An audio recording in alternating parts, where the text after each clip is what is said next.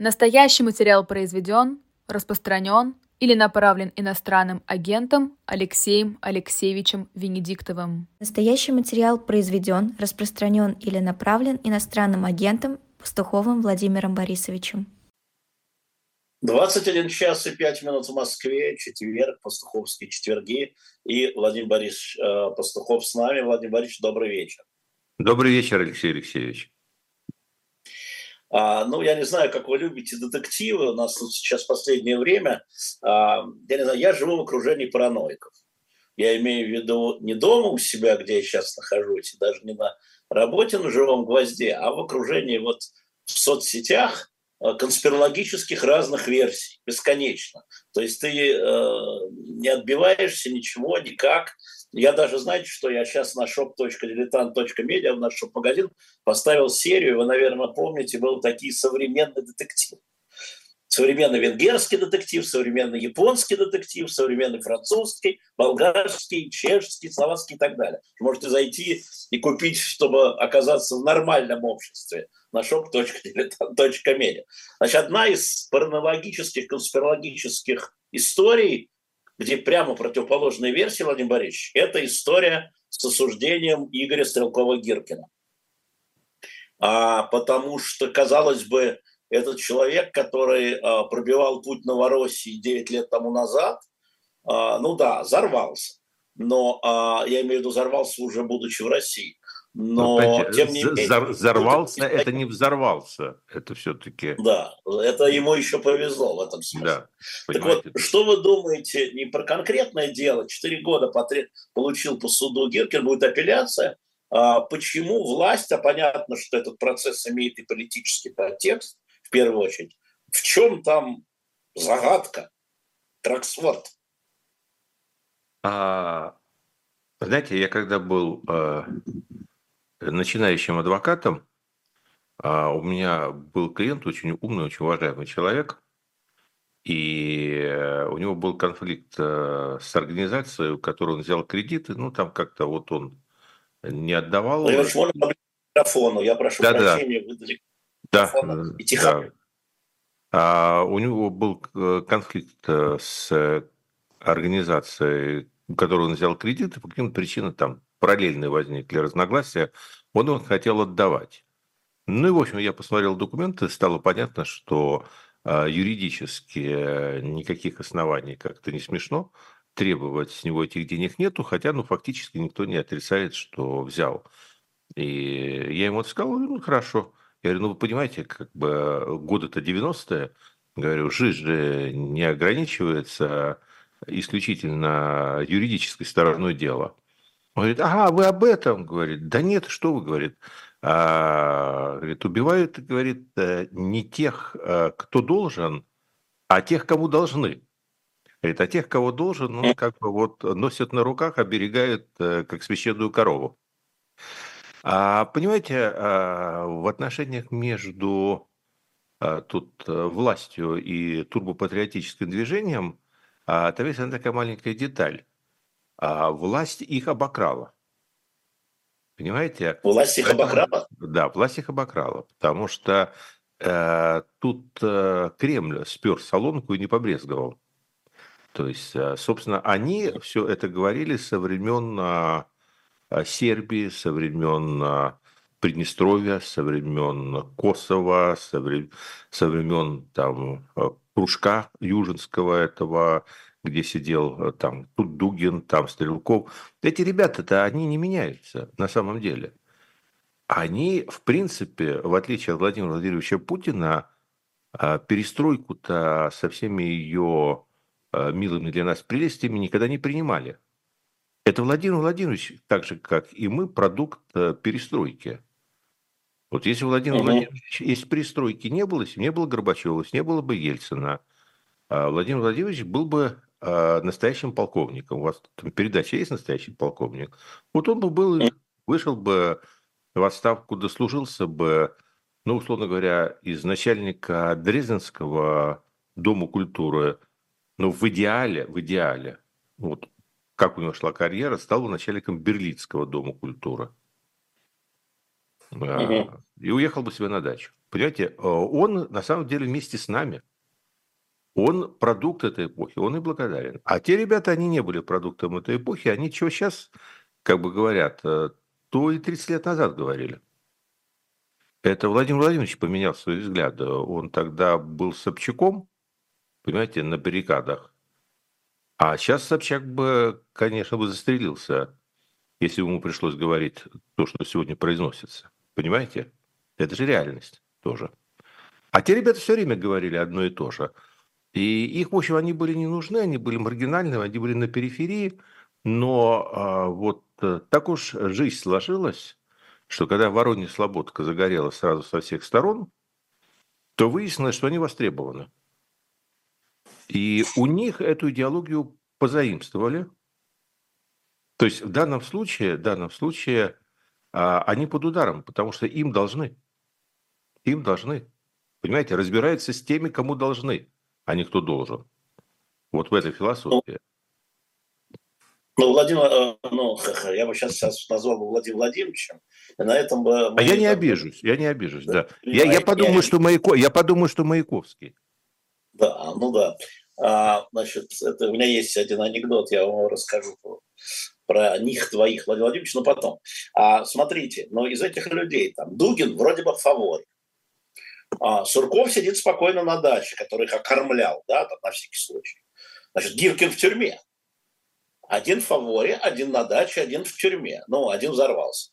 Подожди, кто сидит на даче, я забыл? Сурков. А, Сурков. Не, ну Сурков... Которых окормлял. Которых да, окормлял. Сур, Суркова окормлял. Сурков, э, он сидит на даче, но, конечно, мечтает вернуться, и поэтому пишет стихи. Он, он немного странный такой, он считает, что стихи... Поэзия лучший способ э, вернуться обратно. Я считаю, что худший. Но а, а, нет, смотрите, давайте, Суркова давайте сюда не будем приплетать. Это спасибо э, банку Минотеп за наше счастливое детство, которое ага. вынесло на орбиту его. Он все-таки не из этой когорты, понимаете? Ему, честно говоря, все равно... Говорю, он их оскорблял. А он, их оскорблял. Но он их оскорблял, потому что... Да он, он, он, их он, да, он их заметил, он их подтянул, а другой вопрос, что уже воспользовались э, плодами трудов его другие. А, то есть ему не удалось самому как бы воспользоваться до конца. Он их окормлял, безусловно, но он как бы не с ними. Что касается Дугина, ну, он пока в фаворе. Он, он пока в фаворе, потому Дугин, что... Проханов, подождите, там их много. Дугин, там их Проханов, много, да, там, там их много. Но они не претендуют, понимаете, они не переходили эту черту. Вот можно сказать, черту перешли двое. Черту перешли двое. А одного вы не упомянули. Это Пригожин. Ну, я сказал, взорвался. Да, Умаз взорвался, не... да. А извините, а пожалуйста. А что за да. черта? Где, подождите, а где она проходит? Очень просто. Где черта-то прошла? Очень просто. Черта проходила очень по простой линии. Вот не надо э, обзывать вождя земляным червем. Понимаете, все очень просто. Все как в джунглях, все как у Маугля они называли вождя земляным червем. Причем, как сначала они э, ограничились только шакалом, и угу. это никого не волновало. Понимаете, пока они там с шакалами разбирались, это никого не волновало. Но в определенный момент, приблизительно с весны 2023 года, у них стали карты путаться, и они не останавливались на генеральном штабе они как-то ручки, ручонки свои тянули к верховному главнокомандующему. И вот когда так они, они начали... же любви хотели его. Они же не сменить его хотели. Слушайте, ну, они любить, когда, любви хотели. Когда, когда хотят любви, это место лижут, а не кусают. Понимаете? Они Цитата. Кусают. Да. Понимаете, а, поэтому они, а, менее... понимаете, а, понимаете, если ты хочешь любви, тогда думай, э, э, чем? Губами или зубами, понимаете? Зубами mm. не это самое, так не работает. Поэтому, извините, пожалуйста, они, очевидно, совершенно перешли черту. Эту черту они перешли по разным совершенно причинам. А что касается Пригожина, могу еще раз повторить, э, тоже вот вы говорите цитату, вот в, в, рамку поставить слова генерала Алексеева, его куратора из групп. который тогда вот, э, поскольку в шоке был, сказал истинную правду. Он тогда 23, по-моему, числа вечера в интервью сказал, ничем, кроме помешательства, происходящее объяснить не могу. Да, было такое.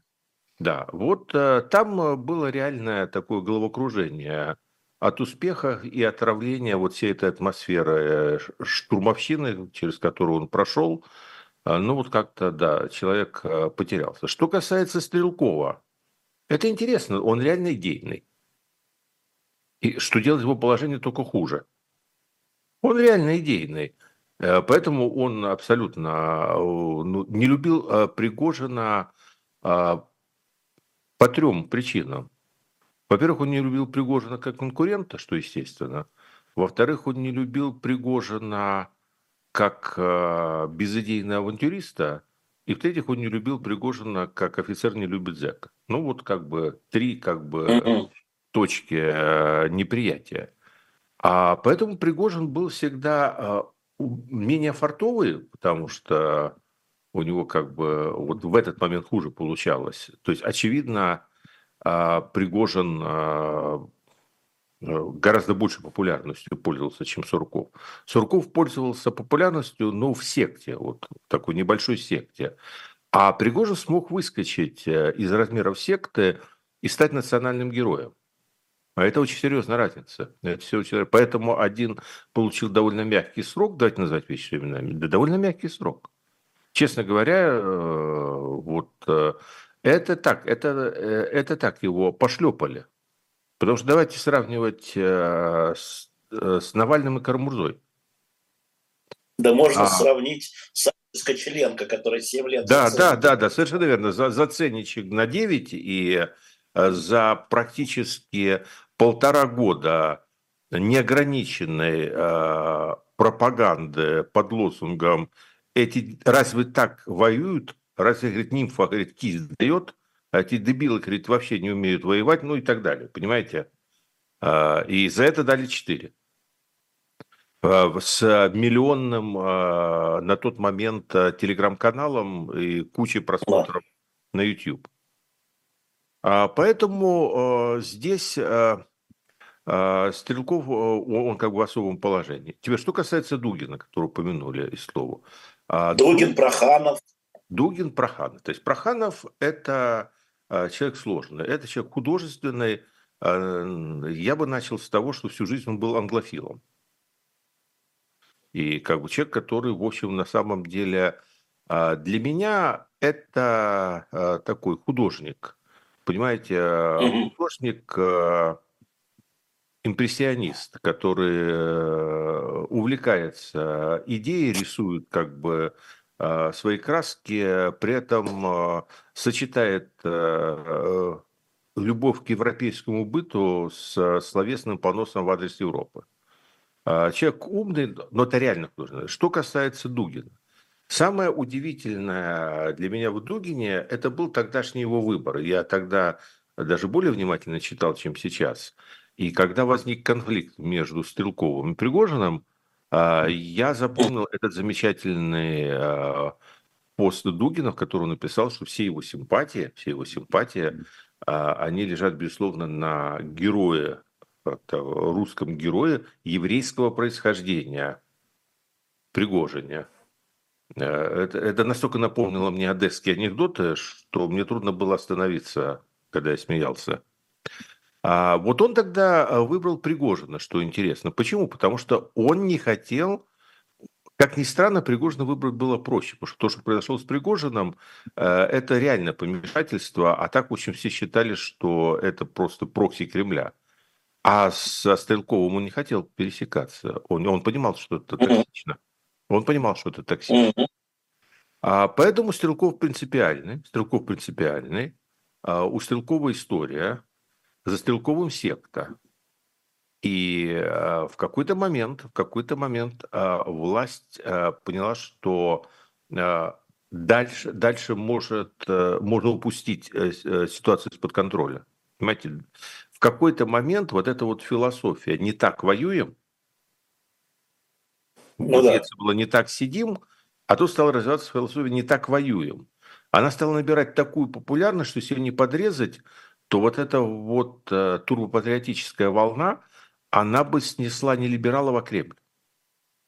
И поэтому было решено, э, особенно в преддверии выборов, их подрезать.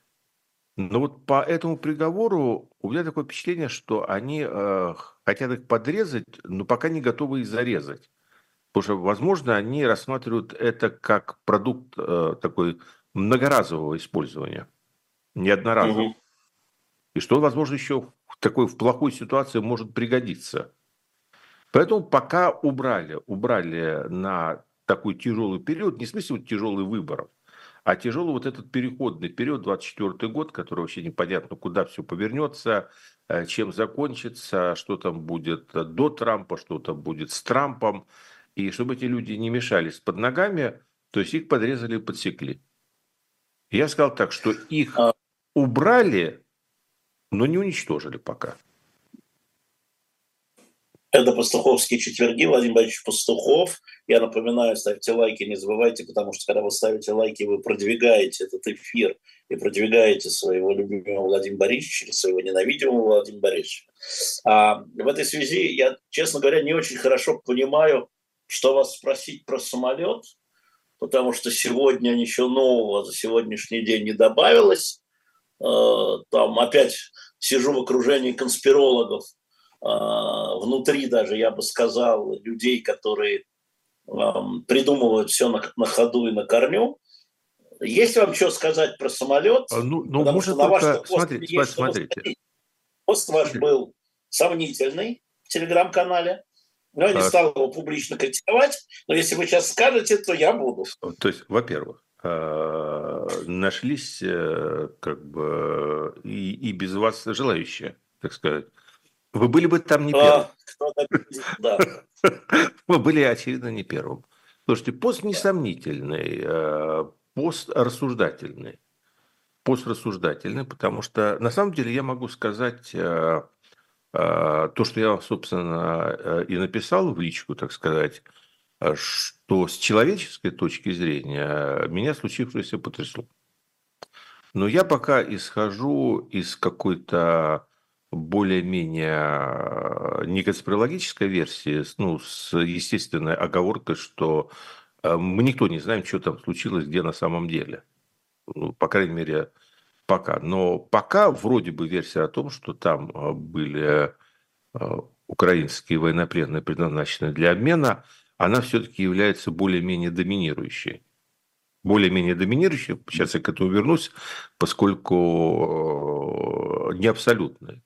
И если, если это действительно так, то, честно говоря, э, меня прошиб холодный пот. Потому что я вот знаю, что нет ничего хуже, а, когда плохо, а потом э, забрежила надежда, и потом, когда эту надежду убивают. То есть я просто представил себе семьи этих людей, которые там, месяцами, если не годами ждали этой возможности, потеряли людей, потом нашли, потом надеялись. И вот когда уже остается э, совсем, казалось бы, чуть-чуть для того, чтобы выдохнуть этот ужас, происходит такая трагедия. То есть понятно, что каждая трагедия э, на самом деле страшна. Но вот когда это так вот с такой болью, то есть мне на самом деле просто э, эмоционально а, ну, очень как-то эта ситуация тяжело по мне прошлась. Теперь дальше, что, что мы знаем? Ну, по сути, мы знаем только то, что этот самолет упал. То есть это единственный не оспариваемый... Мы, знаем, что он был сбит. Он не упал. А, смотрите, а, Украина, Украина, на мой взгляд, э, занимает очень flexible такую гибкую позицию, потому что она не отрицает, э, э, что сбит был, не сбит. Э, ну да, он был сбит, он был сбит, но мы при этом как бы до сих пор не можем сказать, кто это сделал. Да, вы правы. А я не говорю, но он был сбит. Да-да, он был сбит. Что самолет был сбит, и он упал. А дальше чего мы не да. знаем. Значит, дальше начинается как бы такая игра престолов А, Украина не говорит о том, что она его не сбивала. Этого не прозвучало. Но она и не говорит, что она его сбила. Заявление Генштаба ВСУ, оно оставляет довольно широкое поле для домыслов. Ну, то есть такая пока фраза а, «мы сбивали и будем сбивать», но она ничего не говорит об этом конкретном самолете. То есть э, Россия пользуется этой паузой, чтобы просто напихать своего нарратива туда столько, сколько влезет. И поэтому там конспирологическая такая версия о том, что вот украинцы чуть ли не специально сбили свой самолет. А для ну, меня...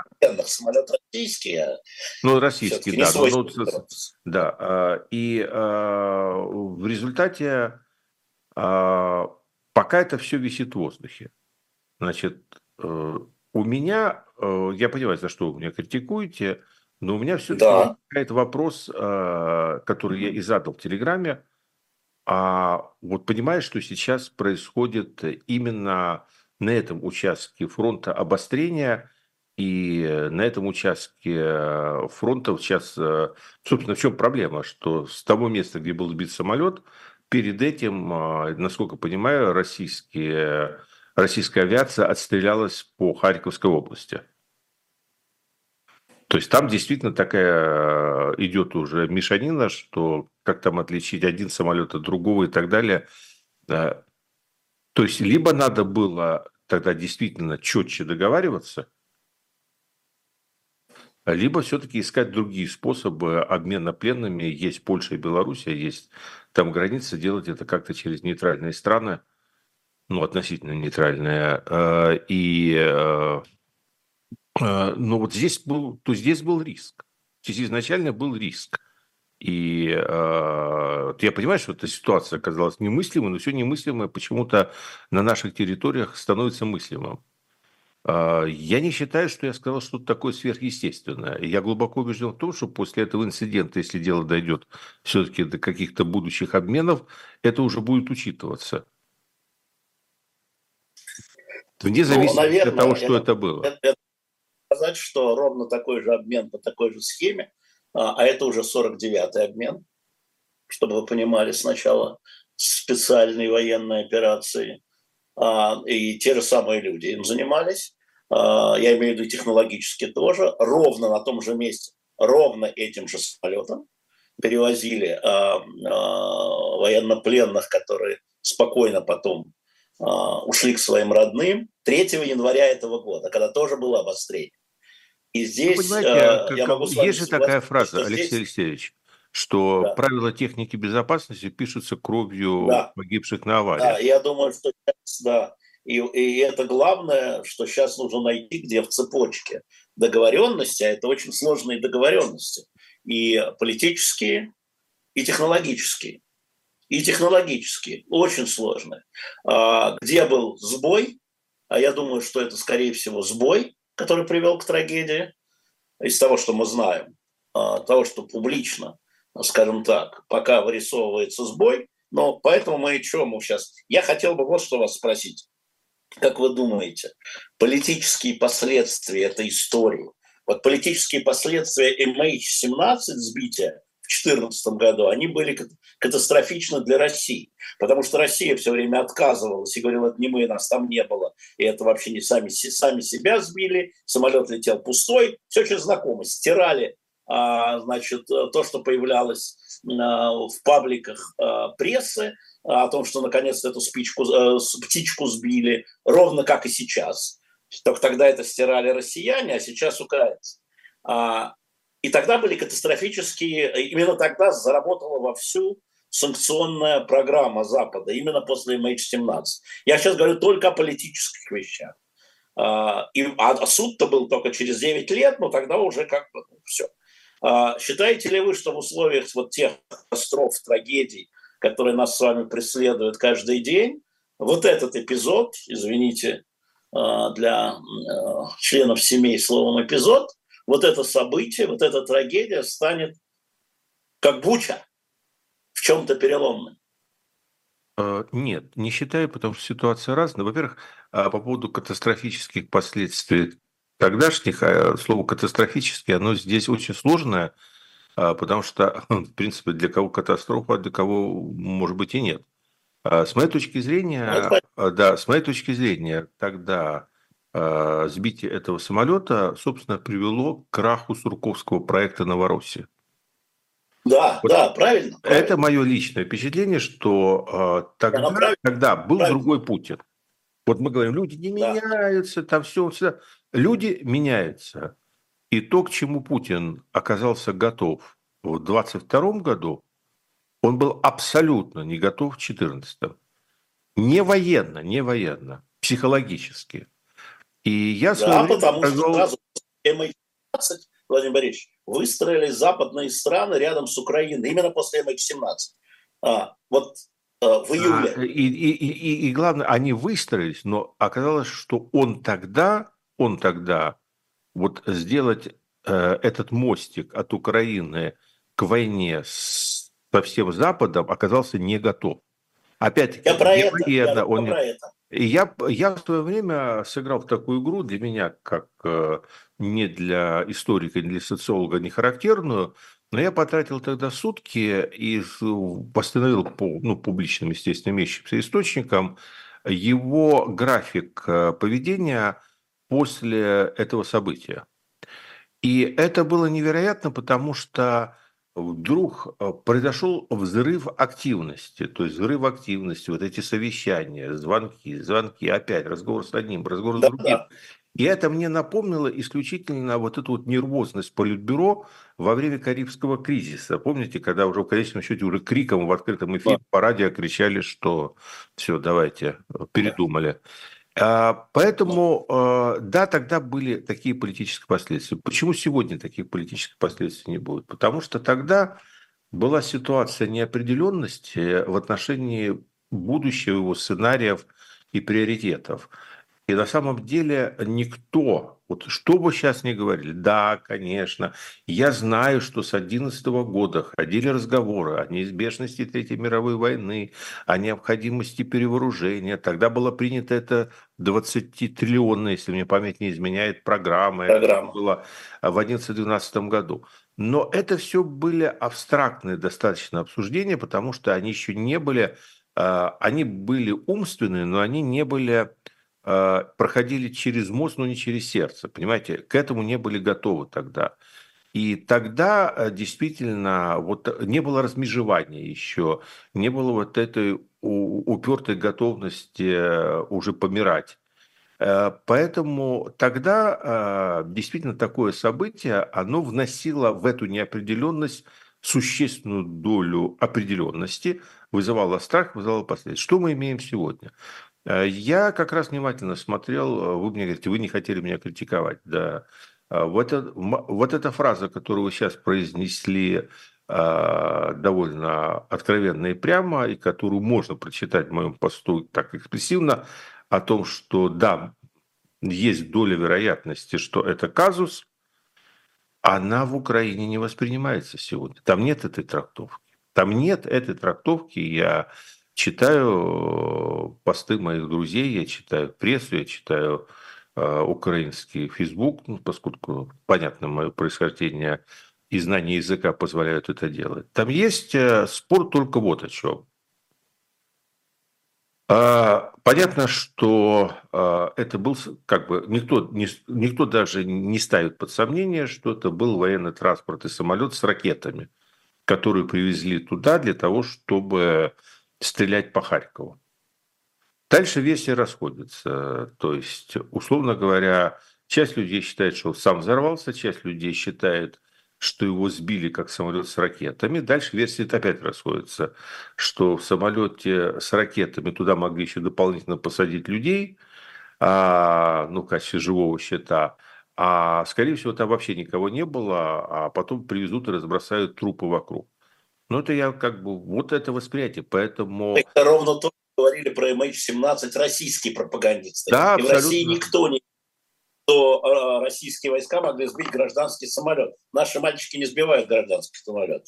Поэтому, то есть, если говорить о политических последствиях, и если говорить о политических последствиях, с моей точки зрения, да. никаких существенных политических последствий, по крайней мере, в краткосрочной перспективе, в краткосрочной перспективе, э, подразумеваю, что это будет какой-то скандал, что там у кого-то будут проблемы, э, я не ожидаю, потому что на самом деле э, все размежевания пройдены, и никакого доверия ничему нету, и люди факту, вообще, честно говоря, уже давно никого не интересует с обеих сторон, э, что и где там было на самом деле. Извините, пожалуйста. То есть э, все точки зрения, они уже определены и э, определены заранее, вне зависимости от каких-либо фактов, это ни на кого не повлияет. То есть единственное, единственное политическое последствие, но не дай бог, чтобы это случилось, это если офис президента Украины сам захочет воспользоваться этим э, в своих непростых и сложных отношениях с э, военным командованием. Ну вот это, да, то есть это единственная ситуация, при которой э, это может иметь политические последствия, когда это будет рукотворно. Во всем остальном я никаких политических последствий не ожидаю.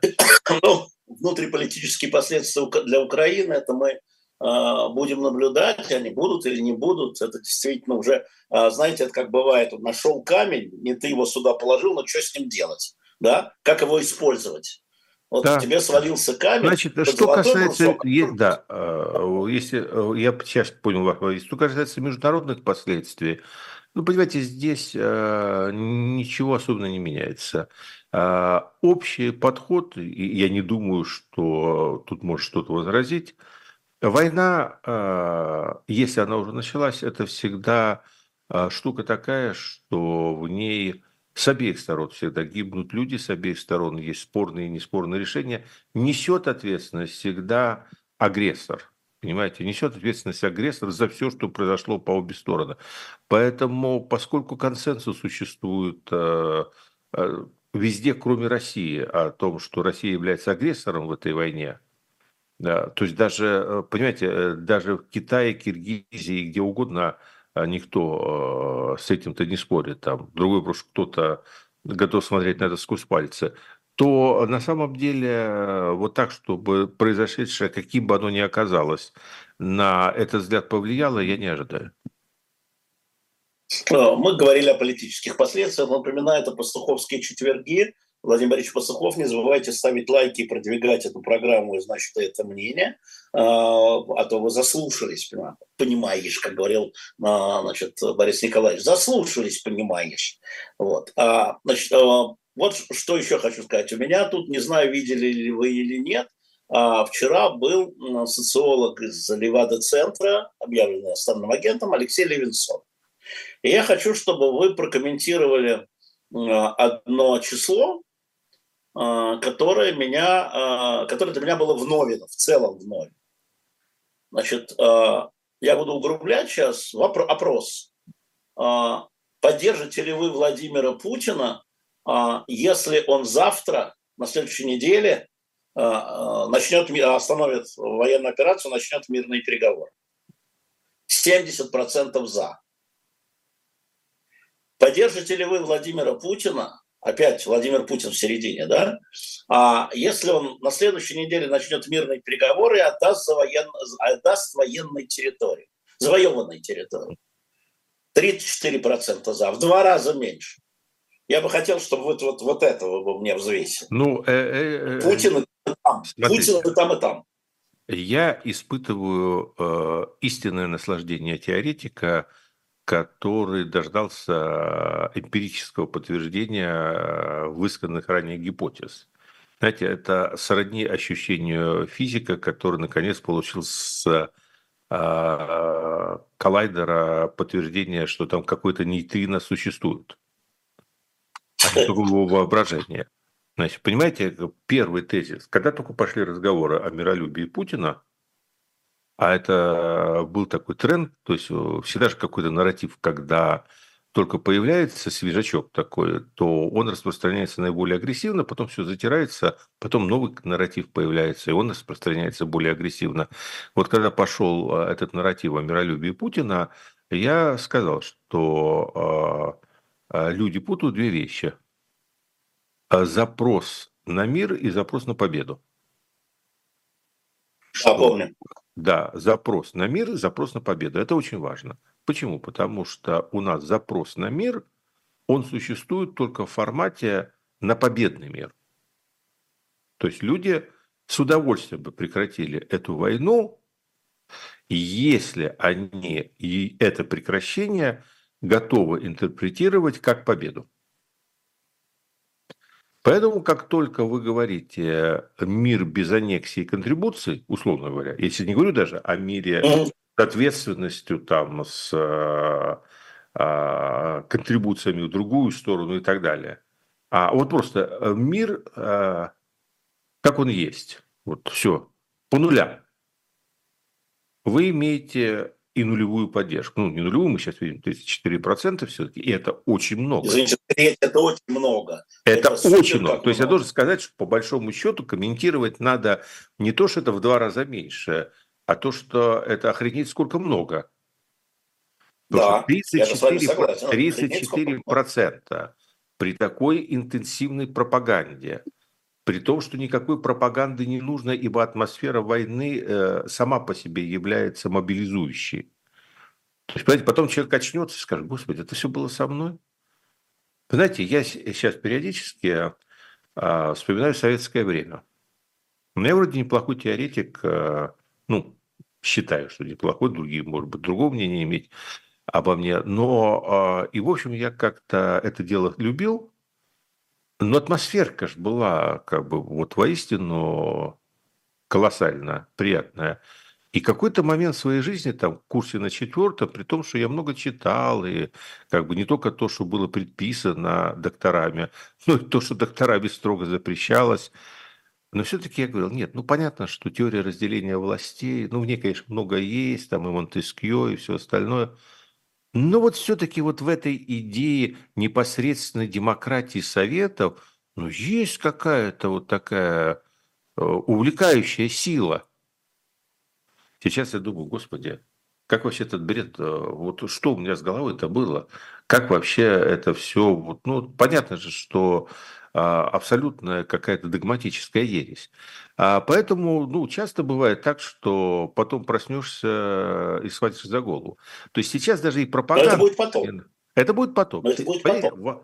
А, есть а, такая замечательная книга про психологию масс. Элис, по-моему, и там очень хорошо сказано, что принцип один, как бы в условиях войны работает принцип вот этого вот а, а, антилоп стада, которое при опасности, неважно, там, любит они вождя, не любит вождя, мгновенно, и оно сгруппировалось вокруг вожака. Потому что это инстинкт, понимаете, это инстинкт, этому инстинкту миллионы лет. И, и вот здесь, да. в этих условиях, а плюс пропаганда, а плюс, и вот плюс страх, Страх еще тоже надо понимать. А и плюс люди зарабатывают. Да, плюс люди зарабатывают. И, и вот в этих условиях 34%, то есть каждый третий готов уже отказаться от нажитого непосильным трудом. Понимаете? Это, ну вот так получилось это у иноагента Левада. Да, это сильно. Поэтому, а, а вот во второй, вторая цифра это проще, потому что а здесь, э, очевидно, вот и этот вопрос пересекается с самым первым вопросом от турбопатриота. Понимаете, а, нам хотят продать в Кремле, что в обществе существует запрос на войну. Это вот так а, пропаганда работает, что надо... Хотят люди воевать, понимаешь? Хотят воевать, вот просто э, не дай им ничего, есть им не дать, пить им не дать, хотят воевать. Нет. Люди хотят победы, а в этом проблема. Потому что войны власть это может предложить ешь чем угодно.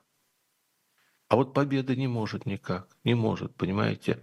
И здесь зазор образуется. И вот чем дальше, тем может. больше. Объявят победу, что хотите. Не а... верю, не верю, не верю. Вот ну, да, вот, видим. мне Кирилл Рогов да, все говорит, это телевизор, это... А я вам отвечу, если бы так, то не было бы ваших разрывов между 70 и 34. А вот объявит она победой то, что она отдаст все территории. Ну и как будет реакция? Вот Нет, но нынешняя, смотрите, нынешняя команда не объявит отказ от территории. Я именно использовал слово «завоеванные», потому что об этом говорит Путин. Он говорит, они да. хотят, чтобы мы отказались да, от вот завоеванных. Смотрите, Алексей, Это реально он говорит публично. Алексей, Никогда. Вот, да. вот не все. Вот понимаете, вот не все. Вот понимаете, что интересно? Что не все. А потому что мы говорим, мы говорили на, на раннем этапе этой войны, на раннем этапе этой войны, да, тогда еще можно было. Сейчас в том-то и дело, что они себя подзагнали в тупичок такой, потому что а, и именно поэтому садятся Стрелкова, именно поэтому будут мутузить этого старика Квачкова еще и всех этих а, неприкаянных, рассерженных непонятно на кого патриотов. Потому что здесь колоссальная угроза. Потому что если не хватит удержать, если не хватит удержать на то, на что уже этот народ Э, с распаленными мозгами рот-то разявил, то вот эти патриоты всадят им нож в спину. Понимаете, в этом и проблема. Поэтому их и прячут сейчас по дальним углам. Потому что запрос идет на победоносную войну, а не на войну, где люди будут годами гнить в окопах. И сейчас, когда прошло два года войны, а два года войны – это сакральный срок для русской истории. Сейчас с каждым годом вот этот зазор между войной и победоносной войной и вежу ожиданию, он будет только расти. Напоминаю, Пастуховский четверги. Не забывайте ставить лайки Владимиру Борисовичу. Вы доставляете тем ему неизгладимое удовольствие. А еще лучше донатьте там, видите на экране слева можно через QR-коды донатить нас рублями, можно с иностранных карт, можно криптовалютой, можно просто подписаться – Э, и каждый четверг у вас какая-то копейка будет уходить. А, Владимир Борисович, сегодня день рождения Владимира Алексеевича Зеленского, Александровича Зеленского, и я как-то не могу мимо его последних инициатив пройти, потому что э, мне они показались очень интересными одна за другой. Он практически внес три проекта закона. Это вам не заявление там телеканалу Первый или CNN да, или Франс 2. Это проекты законов. Три закона, коротко для наших зрителей. Первый закон о возможности двойного гражданства для украинцев со всеми, за исключением России. А, второй проект закона а, заключался в том, что, сейчас скажу, а, а, о лишении гражданства тех украинцев, которые добровольно взяли украинский, российский паспорт в ходе военных действий. И третий закон, который включает в себя понятие исторические области России, населенными украинцами. Я вообще, честно говоря, подумал, что это Владимир Владимирович ему писал.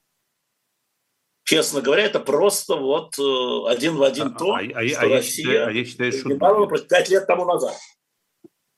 Да, Влад, да Владимир Борисович. А... Понимаете, э, у нас довольно сложная ситуация. А, потому что есть некие пределы тех комментариев, которые мы сегодня можем э, позволить себе, когда речь заходит о внутриукраинской политической жизни. Вот когда это же не внутренняя. Какая же она внутренняя-то? Да внутренняя, это все внутреннее. Э, понимаете, никто... Ну, ладно вам. Да, слушайте, никто не собирается Э, это применять, э, это, Ой.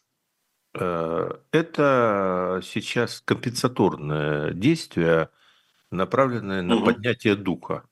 Понимаете, это, а. я бы сказал, это духоподъемные акции. Понимаете, это духоподъемные акции. У меня всегда в жизни был такой вопрос, что более честно, вот, что более честно, а когда пациент очень... И я даже не знаю, чего бы я сам хотел в своей жизни. Когда пациент э, очень тяжело болен, прийти и сказать ему, что он очень тяжело болен, и вот требуется пройти там через все круги ада, или сказать, прийти и сказать, что мужик, ну, есть небольшие проблемы, похлопать по плечу, ну, у тебя тут там насморк сильный, а, но если мы навалимся, то мы еще ого-го, что с тобой сделаем вместе. Вот э, что вообще э, разумно для политика? Описывать э, всю сложность ситуации, в которой оказался он, его народ, государство, или э, ну, ставить какие-то э, сверхзадачи, сверхцели, э, описывать какие-то перспективы, которые отвлекают народ от этой реальности, но и тоже как бы мотивируют на подвиги. Это очень непростой, сложный выбор, и я не знаю, мог бы я его лично сделать. Мне казалось иногда, я почему понимал, что я никогда не смогу быть политиком. Я вот реально, я абсолютно не занимаюсь политической деятельностью, а, вопреки всему отказываюсь от любых предложений, там, за или против, или вообще как-то участвовать в политическом процессе, потому что если бы я был политиком, то я бы пришел и сказал, что, ребята, я вам могу обещать только, что будет очень-очень плохо, еще хуже, чем то, что есть сейчас, потому что а, без того, чтобы пройти через совсем плохо, вот сейчас уже вылезти из ямы нельзя. Вот вы там готовы там, идти со мной, а, зная о том, что будет э, просто ужасающе. Вот что сейчас еще ничего, потому что то, что будет со мной, страшнее этого не будет. Ну, правда, вот тут всегда есть такая деталь, что единственное, чего могу обещать, что я в, в, в это все плохом буду с вами. Вот вам будет плохо, и мне будет плохо. Ну, вот это единственное, который сейчас разговор возможен. Или сказать, э, что, ребята, давайте мы сейчас э, посмотрим на там, территории, там, области исторического заселения. Я не знаю, э, как бы я себя вел, поэтому я никогда в эту сторону не лезу. Поэтому как критиковать? Я считаю, что это компенсаторная акция. Сейчас непростой период, много чего отрицательная информация поступает.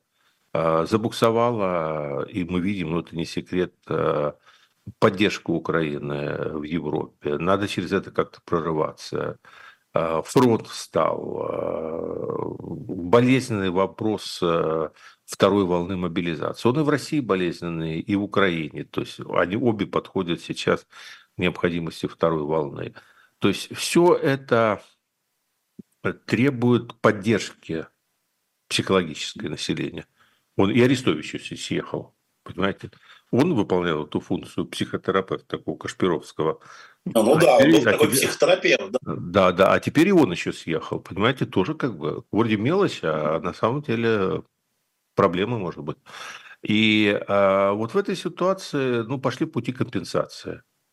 Я не готов там э, вникать вот в это так глубоко и давать этому какой-то серьезный анализ. То есть я вижу в этом меру психологической поддержки. Это серьезный анализ есть, что это компенсация к этому. Как раз вы и дали серьезный ну, анализ. Почему одновременно и почему сейчас? Чего а, это... Понимаете, э, да, понимаете, э, тут еще как бы вопрос с гражданством тоже ситуация совершенно понятная. И тоже на самом деле объективно, там сложнейшая проблема. А, я, наверное, шел бы другим путем. Но, знаете, каждый мнит себя стратегом в виде бой со стороны. Понимаете, там есть проблема. То есть, понятно, там есть проблема, что какая-то часть людей осталась на этой территории. Вот я сам допустил, по-моему, кстати, в эфире с вами, я допустил ошибку. Я сказал фразу, ребята, там, ну что, уже разделение произошло, кто там хотел, тот уехал. И мне э, украинцы справедливо совершенно пишут, о чем вы говорите? Ну, что значит, кто хотел, то уехал? И дальше все как в России сейчас, вот в этот спор. Ну, там же у кого старики, у кого работа, кому вообще просто жалко, кому... То есть не могут люди, э, кто-то может подняться и уехать, кто-то готов на эту э, эмигрантскую судьбу, кто-то готов на судьбу беженца, а кто-то не готов. Люди остаются, э, люди по-разному думают, кто-то готов на коллаборацию, кто-то на самом деле в душе ненавидит, остается украинским патриотом, но идет на эту коллаборацию, потому что надо жить. И вот дальше возникает вопрос, а чего власть от этих людей хочет? Украинская власть, естественно. Мы говорим, подождите, мы говорим о людях, которые сейчас находятся... А на оккупированных территориях, на оккупированных территориях. Да, на оккупированных территориях. Они не Я так называемые. А, они, извините, пожалуйста, они не так называемые, они просто оккупированные. Это, извините, пожалуйста. Э, так, так сказать, оккупированы. Да. Навального цитировать, то Путина, ей-богу. Да, Что а, все это сам. Да, смотрите, а, и вот получается такая ситуация. Вот этим указом людей мотивируют всех стать кем? Брянскими партизанами? Отрядом Ковпака?